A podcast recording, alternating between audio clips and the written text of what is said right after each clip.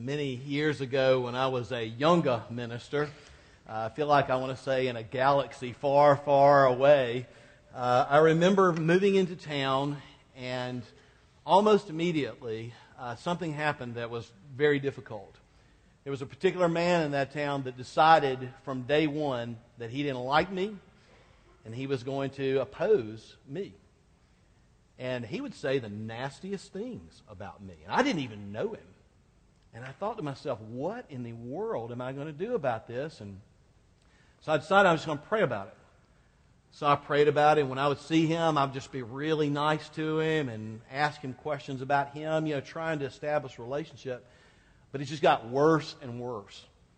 And this went on for about three years. He was older than me, and I wanted to respect him. And, and it all kind of came to a head uh, one day when he had gathered a group of people in the church that I pastored, about 60 people, and sent them to my office in a rage. I got a call from a deacon saying, Pastor, there's 60 people coming to your office right now. There are? yeah, they're coming. And, uh, and so I called him, and I had him come to my office immediately, and I said, Listen, I haven't done anything wrong. I, I don't understand this. I'm not going to deal. These are these people are your problem, not mine. You're going to go into that room. Had to put them in the choir room. There's so many of them. Couldn't fit in my office. You're going to go down to that choir room and you're going to tell them that you should not have stirred them up, that you that this is wrong, and that they need to go home and never do this again. Otherwise, if you don't do that, I am going to the presbytery because disappointing most of all is this was a fellow minister who did not have a church. And um, I'm going to, I'm going to, we're going to see about this at Presbytery. Well, he decided he wanted to do it. So he went there and this happened and they dispersed. And I, I didn't have any more problems with those folks uh, ever again. I thought, okay, he and I are going to have a relationship now. Didn't happen. Until one day he walked into my office and he was just crying. He said, I need to see you right now. And I said, Well, come in. And he sat down and he said, I am in big trouble. I said, well, what's, what's the problem? He said, Well, I, I've done something wrong, and, and somebody has gone to the presbytery, and uh, they, I met with them, and Joseph, they asked me this question. They asked me, who, who is an authority over you? Who do you trust? And I told them, You. I was like, Me? I thought, this is really getting interesting. And they told me to tell you that whatever you decided to do with me is exactly what will be. I mean, there is this guy in the palm of my hands. And he was weeping. I said, Are you repentant? He said, Joseph, I really am. I said, Well, I tell you what, why don't we just try to work through this? We prayed together, and I said, Before you go, you and me, right? And we had reconciliation.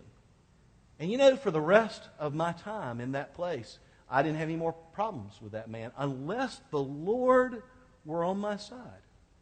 What would have happened in that situation? We read these words, and if it were not for the Lord being on our side. Now, of course, every story is not that dramatic, right? Um, some of them have to do, and we think about your own life. Unless the Lord were right there, what would have happened? You think about your safety. I do remember uh, two elders and myself, I got a call at 2 a.m. in the morning, and they said, Joseph, what are you doing? I'm sleeping. What are you doing? well, you need to get up right now. We're coming to pick you up. We are going. And two elders and myself went to a drug house to gr- take an elder son out of that house. I look back on that now and say, what was I smoking to go knock on the door of some drug house and literally go in and you know, grab that boy and take him out. One of the elders was a bodybuilder, though. I will tell you that. I was like, you go first. Um, but uh, it, uh, just an aside, all the way down the driveway, the son that we had taken, and he just b- barely knew, you know, who he was. He kept saying all the way down the driveway, "Where's the love, man? Where's the love?" And I just want to say, this is love, dude. We just risk our lives to get you out of here. And if the Lord, if it were not the, for the Lord on our side, what would have happened? You know, I think about safety and all the things. It's kind of a miracle that any of us get out of childhood and particularly young adulthood. You know, the, the, the four last words of a redneck hey, y'all, watch this. I mean, that kind of applies to me. And, uh, but the Lord has been there, and He has been good. Do you know, as we read these words, if, if it had not been for, for the Lord being on our side, it's not just personal. And I will tell you right now that the elders of this church, and the deacons for that matter, we have seen through prayer and just humble prayer, God show up in some very difficult situations, and we have seen Him avert what could have been a splintering dimension in His church. If it were not for the Lord's presence, if the Lord were not on our side, what would have happened? And here we have these Jewish people. You know, this is one of the, as Brad said, one of the Psalms of Ascent. These were the, this was the playlist, the, the songbook of Israel. These were the songs that they would sing together as they would go up to Jerusalem. And we've looked at some of those recently, and those were more about trust in the Lord, look beyond the hills to God. This is about remember what He has done. Remember what He has done. If the Lord were not with us, what would it have been like? I think it's very interesting that David, if you look at the, the superscript of the psalm, it's a psalm of ascents of David. David wrote the psalm. Don't you think it's interesting that as he's talking about this really intense trial that God delivered him and Israel out of, that he doesn't tell us what it is? Almost as if by the the leadership of the Holy Spirit, he's le- leaving space for the pilgrims singing, going up to Jerusalem, to set, think about what God has done in their life. You know, to fill in that blank. And certainly to fill in that blank for Israel. In all the times God had saved her. Well, let me ask you a question this morning. I want you to really think about this. If God had not intervened in your life, where would you be in your life right now? If you didn't belong to God, if you've put your trust in Christ and He's made you His own child, if you didn't belong to God, where would you be? What would your life be like without grace and God's truth and His presence. This is where David wants you to take this psalm.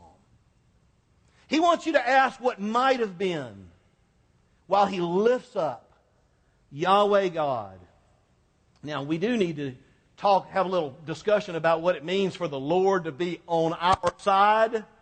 This does not mean that, that you know, God approves of anything we do, as if, you know, just because you're a Christian, you know, whatever you do, God's on your side, you know, God's okay with that. That's not what it means. God is not on the side of a lot of things that I and you and his children do.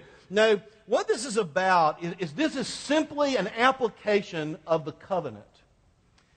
In the repeating in verses 1 and 2, if, if, it, not had been, if it had not been for God on our side. Let Israel say, if it had not been for God on our side, the word for God there is Yahweh. If it had not been for the covenant making, covenant keeping God who is on our side, what David is saying is, you know, God is on the side of those who call out to him. When we become God's children, He is there. He will never abandon because of this promise. He has sworn an oath to his people who have put their trust in him by faith that he, you will never be abandoned. And he is therefore on your side. You know, I know there are some people who say the Lord doesn't choose sides. And I think that's some mamdy pamdy kind of big picture deal. Yes, he does. it, it is a contrary to the scriptures to say that the Lord doesn't choose sides. Had it not been for the Lord on our side, let Israel say, psalmist is excited about this. He's pumped. I mean, he, he says this. He's enthusiastic. And I, I was reading it. You know, a lot of times I'll just read the passage over and over. See, see how the Lord just kind of puts it in my heart and my mind. And I was reading it, I kept thinking, this reminds me of something.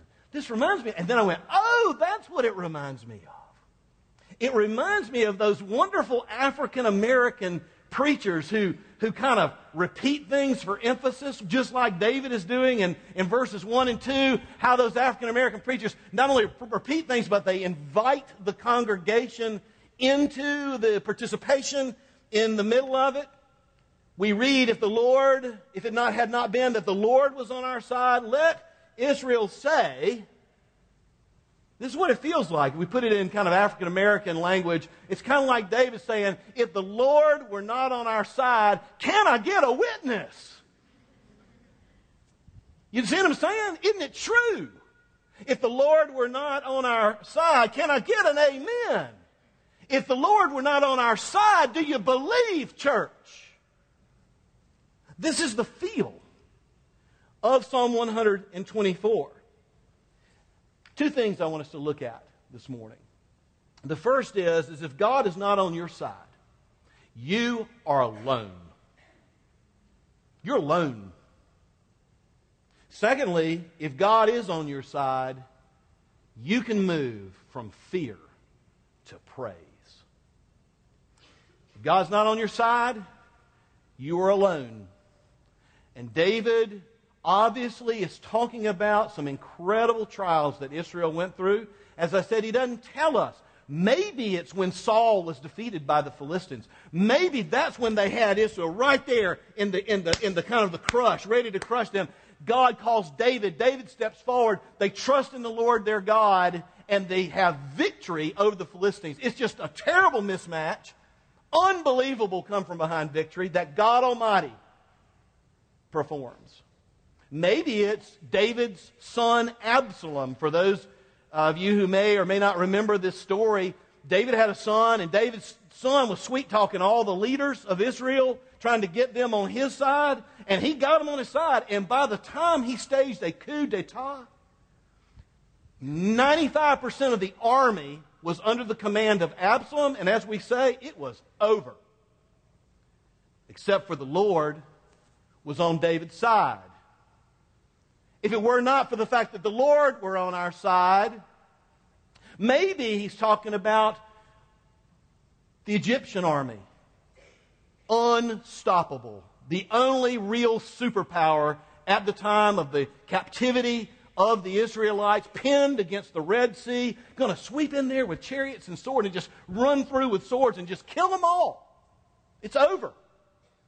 Except for the Lord was on their side opened the Red Sea, and those same people in those chariots drowned.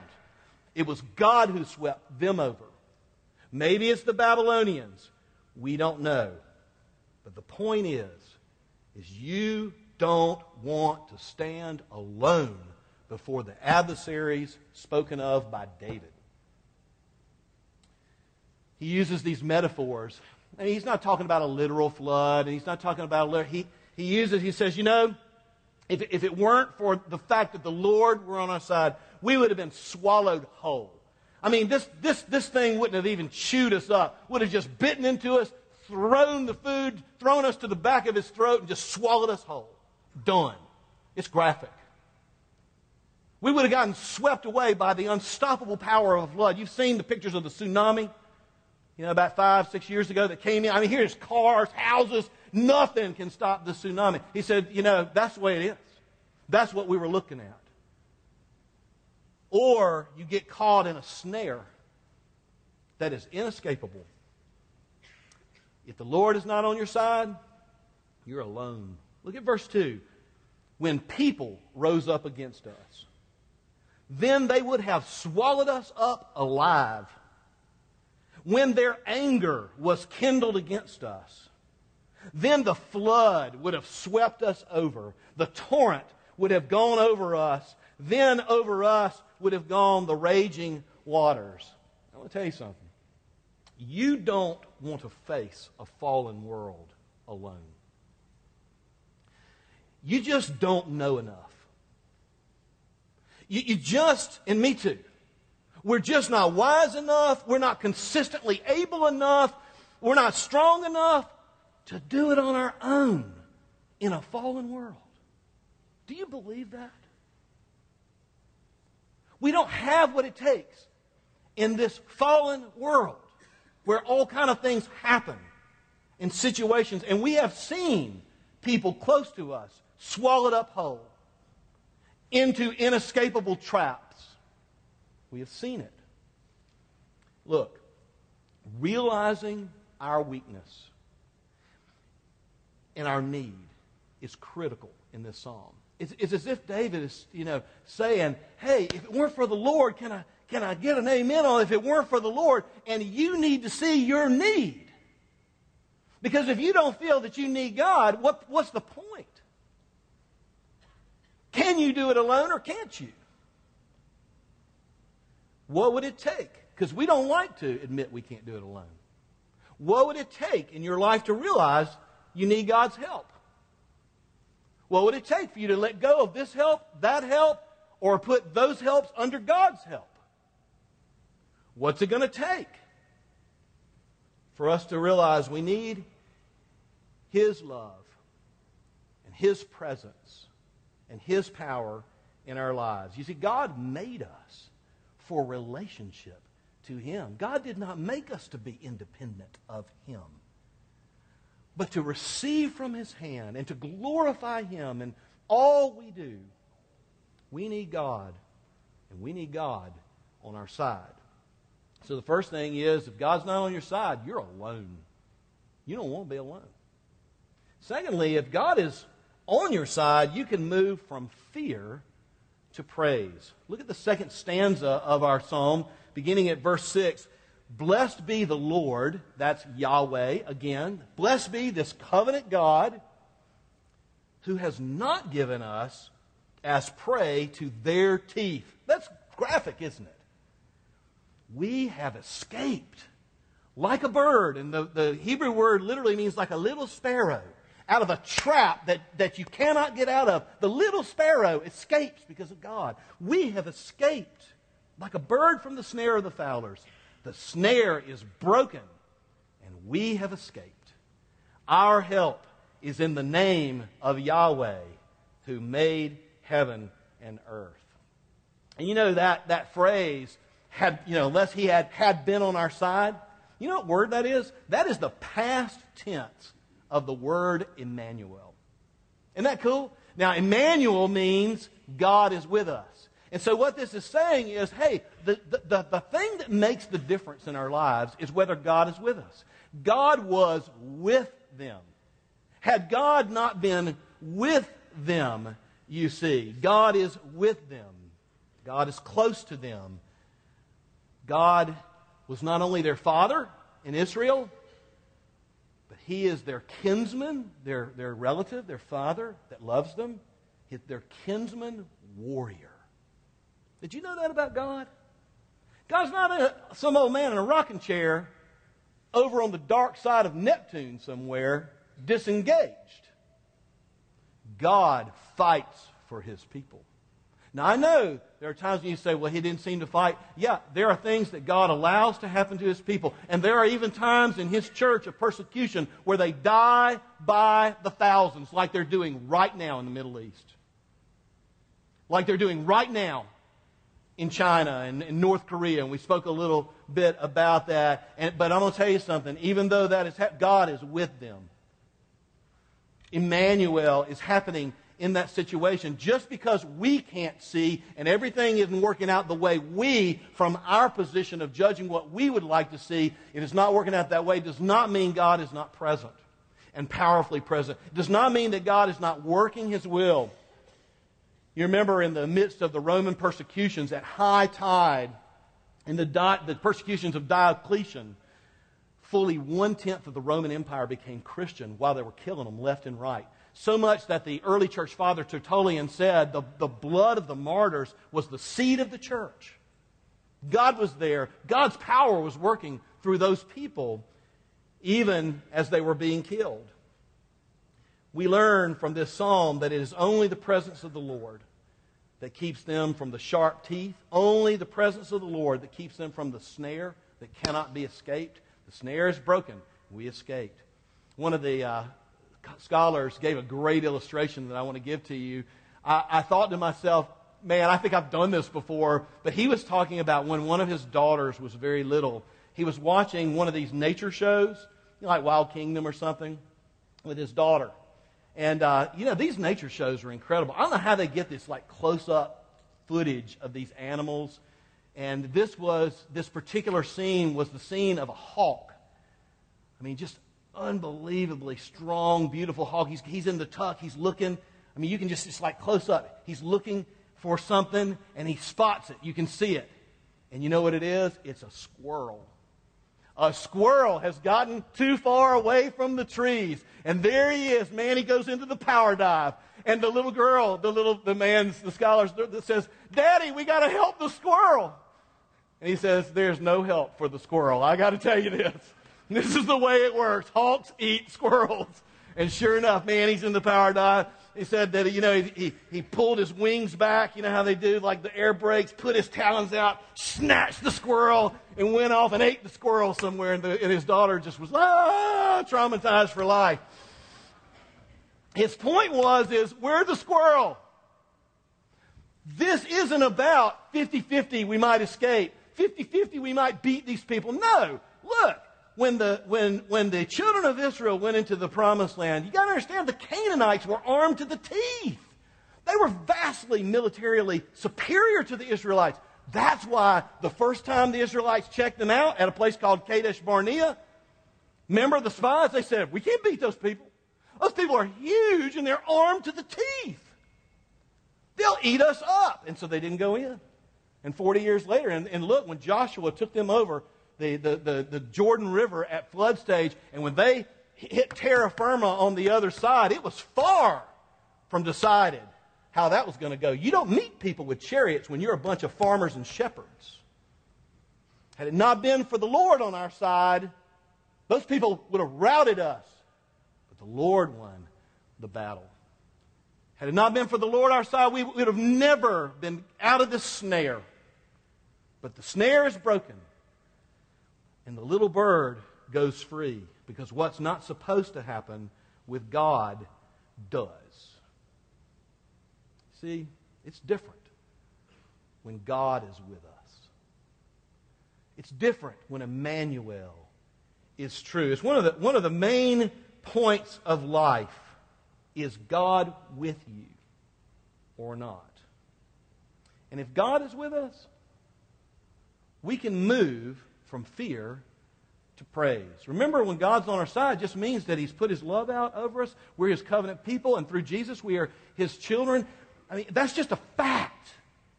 But it's not a fact that you'll believe it. It's not a fact that you won't look to everybody but God. Let the Lord use other people and resources. Fine, but where is our trust going to be?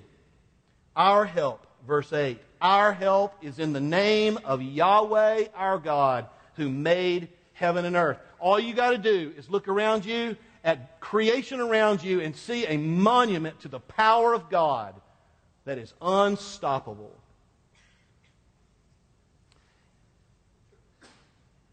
In Matthew 1 21, the angel came to Joseph when Mary was discovered to be pregnant not of Joseph. Joseph was going to divorce her. The angel came and said, Don't do it because she's telling you the truth. That which is within her is, is holy. And there's two names that are brought together in Matthew 1 21 through 23. If you want to read it, she will bear a son, and you shall give him the name Jesus because he shall save his people from their sins. Jesus, it means the word, he shall save. He's the Savior. All this took place and was spoken to fulfill the word of the prophet in Isaiah. Behold, a virgin shall be with child and shall bear a son, and they shall call his name Emmanuel, which means God with us. And what we learn in this text is basically this because Jesus is the Savior, He is our Emmanuel. Because you and I escape precisely because Jesus did not. He's our, you want to you want to talk about what Emmanuel means? You need to talk about what Jesus means. We escape precisely because he did not. We are never abandoned by God. This covenant keeping, loving God of his family precisely because Jesus Christ was abandoned by God. My God, my God, why have you forsaken me? The amazing thing is that we deserve to be left alone in our sin and rebelliousness. We are sinners, aren't we? We sin. And, and frankly, you think about how great God is. Our sin, I'm talking about all of us, our sin should cause Him to leave us alone, to walk away. But He never walks away because that is the meaning of grace. It is a gift that you did not earn. It is the work of another person and not you. Therefore, it is not dependent upon your works. You can't make it any better by your works. You can't make it any worse.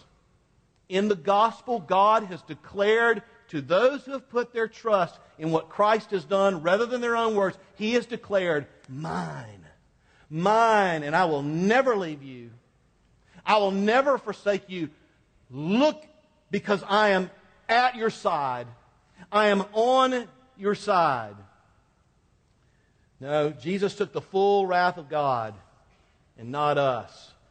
And this is the gospel that we don't deserve to be in covenant with God. We don't deserve for Him to always be there, and it's because He's our Savior, Jesus, that He is our Emmanuel, God with us. Well, were it not for the fact that the Lord was on our side. I love the idea that that's just a fact. I mean, it's just a fact. But sometimes, and, and I think the psalmist wants us to see it again. He's there. He's there. He's on your side. He wants us to see it again and he wants us to say it again. You know? He wants us to sing it with the, the pilgrims again. He's on our side. If, if you weren't on our side, what would have happened in our lives? If He didn't love us so much, what would have happened? And I know that in the midst of hard things for, for us and for other people, we sometimes wonder where God is. We doubt whether God is on our side. And you know, if, if you go through that and if, you're, if you've got a pulse, you've gone through that. In fact, people that never go through that worry me. Because we live in a fallen world, a real world where we have to sort out what is true and actual that we experience, and we got to take that to God. And you know, what the psalm says is bring your doubts, bring your despairs to the Psalms, because you'll find a lot of company if you bring your doubts and despairs to the Psalms. I mean, you might think that God is not there because of some specific thing that happened to you or didn't happen to you that you didn't like or made you sad. I want you to know it's okay. God can handle it. He can handle it. Bring it to Him. Whatever you do, do not let Satan cause you to just sit there stewing in your negativity, or it will turn into what's called cynicism. And let me distinguish between being disappointed and being cynical. Being disappointed is something that happened, and you're relating what happened to what your experience is, and you bring that to God. Being cynical is an attitude. It's a negative. Nah, I don't even know about that. I don't know about that. I already know the answer to that. That's an attitude that basically repels the goodness of God and makes you the center of the world that has to be convinced for God to even be real. I love what Eugene Peterson writes in his book, A Long Obedience in the Same Direction, on the Psalms of Ascent. He says, if cynicism is left to work behind the scenes in our hearts, it is a parasite on faith. It eats away at our hope and it leaves us anemic in love. You know why? Because it's all about us. It's all about us, and our world gets about that big. No, Peterson goes on to, to talk about how the Psalms are a great place to bring your doubts and despairs because every doubting, hurting, questioning, despairing impulse we could have is already woven into the Psalms as a part of ordinary life in a fallen world with God. Isn't that good news? See, you're not alone if you've doubted. You're not alone if you've despaired. That's normal human response in a fallen world. Basically, you can't outdoubt the psalmists. And because the psalmists took their despair and their doubts to God, whose our help is in the name of the Lord, the maker of heaven and earth, because they took their reality, did not become cynical, took that reality to the Lord, you can't outpraise the psalmists either. You can't outdoubt them, and if you'll take it to God, you can't outpraise them. The Bible does not run away from doubts. It features how God meets us with Himself and brings us more peace, more praise, more trust, and more love. So I would urge you, I'm not telling you to forget the things that disappointed you. I don't want to play games with you, and you don't want anybody playing games with you. Don't just remember, however, the things that have disappointed you. Take it to God, but remember as well how God has showed his love to you and his forgiveness of you in the cross. Remember that sense of peace with God through the gospel. Remember how the Lord, if you really are honest and look back, has continually loved you and provided for you in a fallen world. And remember that you have not been alone. He made heaven and earth, and He is there for you. If the Lord had not pursued you, if the Lord had not loved you, worked on you, drawn you to Himself, if you were not among God's people, where would you be in your life this morning? What might have been? So let me just go back to my African American preacher one more time, okay? If it had not been the Lord who was on our side, can I get a witness? Can I get an A? If it had not been, let Israel say, if it had not been that the Lord was on our side. Our help is in the name of Yahweh, our God, who made heaven and earth. Let's pray. Oh Lord, you are God and God alone, and we need you. Lord, would you wreck deception would you wreck cynicism and the games that we play? And you are not trifled with.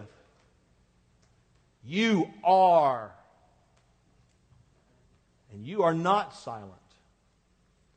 Oh Lord, we pray that you would so move our hearts this morning that we could join the songs in, in our hearts that you are the one and what might have been had you not been there. We give you praise for the fact that you are not just a covenant making, but a covenant keeping God. We give you praise that you, Jesus, were abandoned, so we will never be. You were punished, so we will not be. You were estranged and sent out of the camp, so we could be brought into your very arms. O oh, Yahweh, our God. If you've never put your trust in Christ and you see it and you say, Lord, there's no way in the world that I can do what's necessary before this God. I want to turn away from everything else and put my trust in you, Jesus, my Emmanuel. Lord, thank you even now. You have forgiven me. Even now, you have made me your own. Oh Lord, we, I pray that as I go through the ups and downs of, of life in this fallen world, that I would remember that you are there on my side. Lord, there are many of us who've known you for some time, and there are despairing people in our midst today. Lord, I pray they would not receive any condemnation for that. But yea, encouragement, to look to you. Would you cause your despairing, your doubting, to bring that to you? Would you cause, Lord, your love to reach and there to be a refreshment from you this morning? Oh Lord, we do live in a world that we cannot navigate consistently alone. We pray, Lord, that we not only turn to you for the sake of our own lives, but that we would turn to you and turn from fear to praise for the sake of other people as well. That we would be able to tell our stories to a watching world and a needy world. That indeed, you, our God, are Emmanuel because you are Jesus, in whose name we pray. Amen.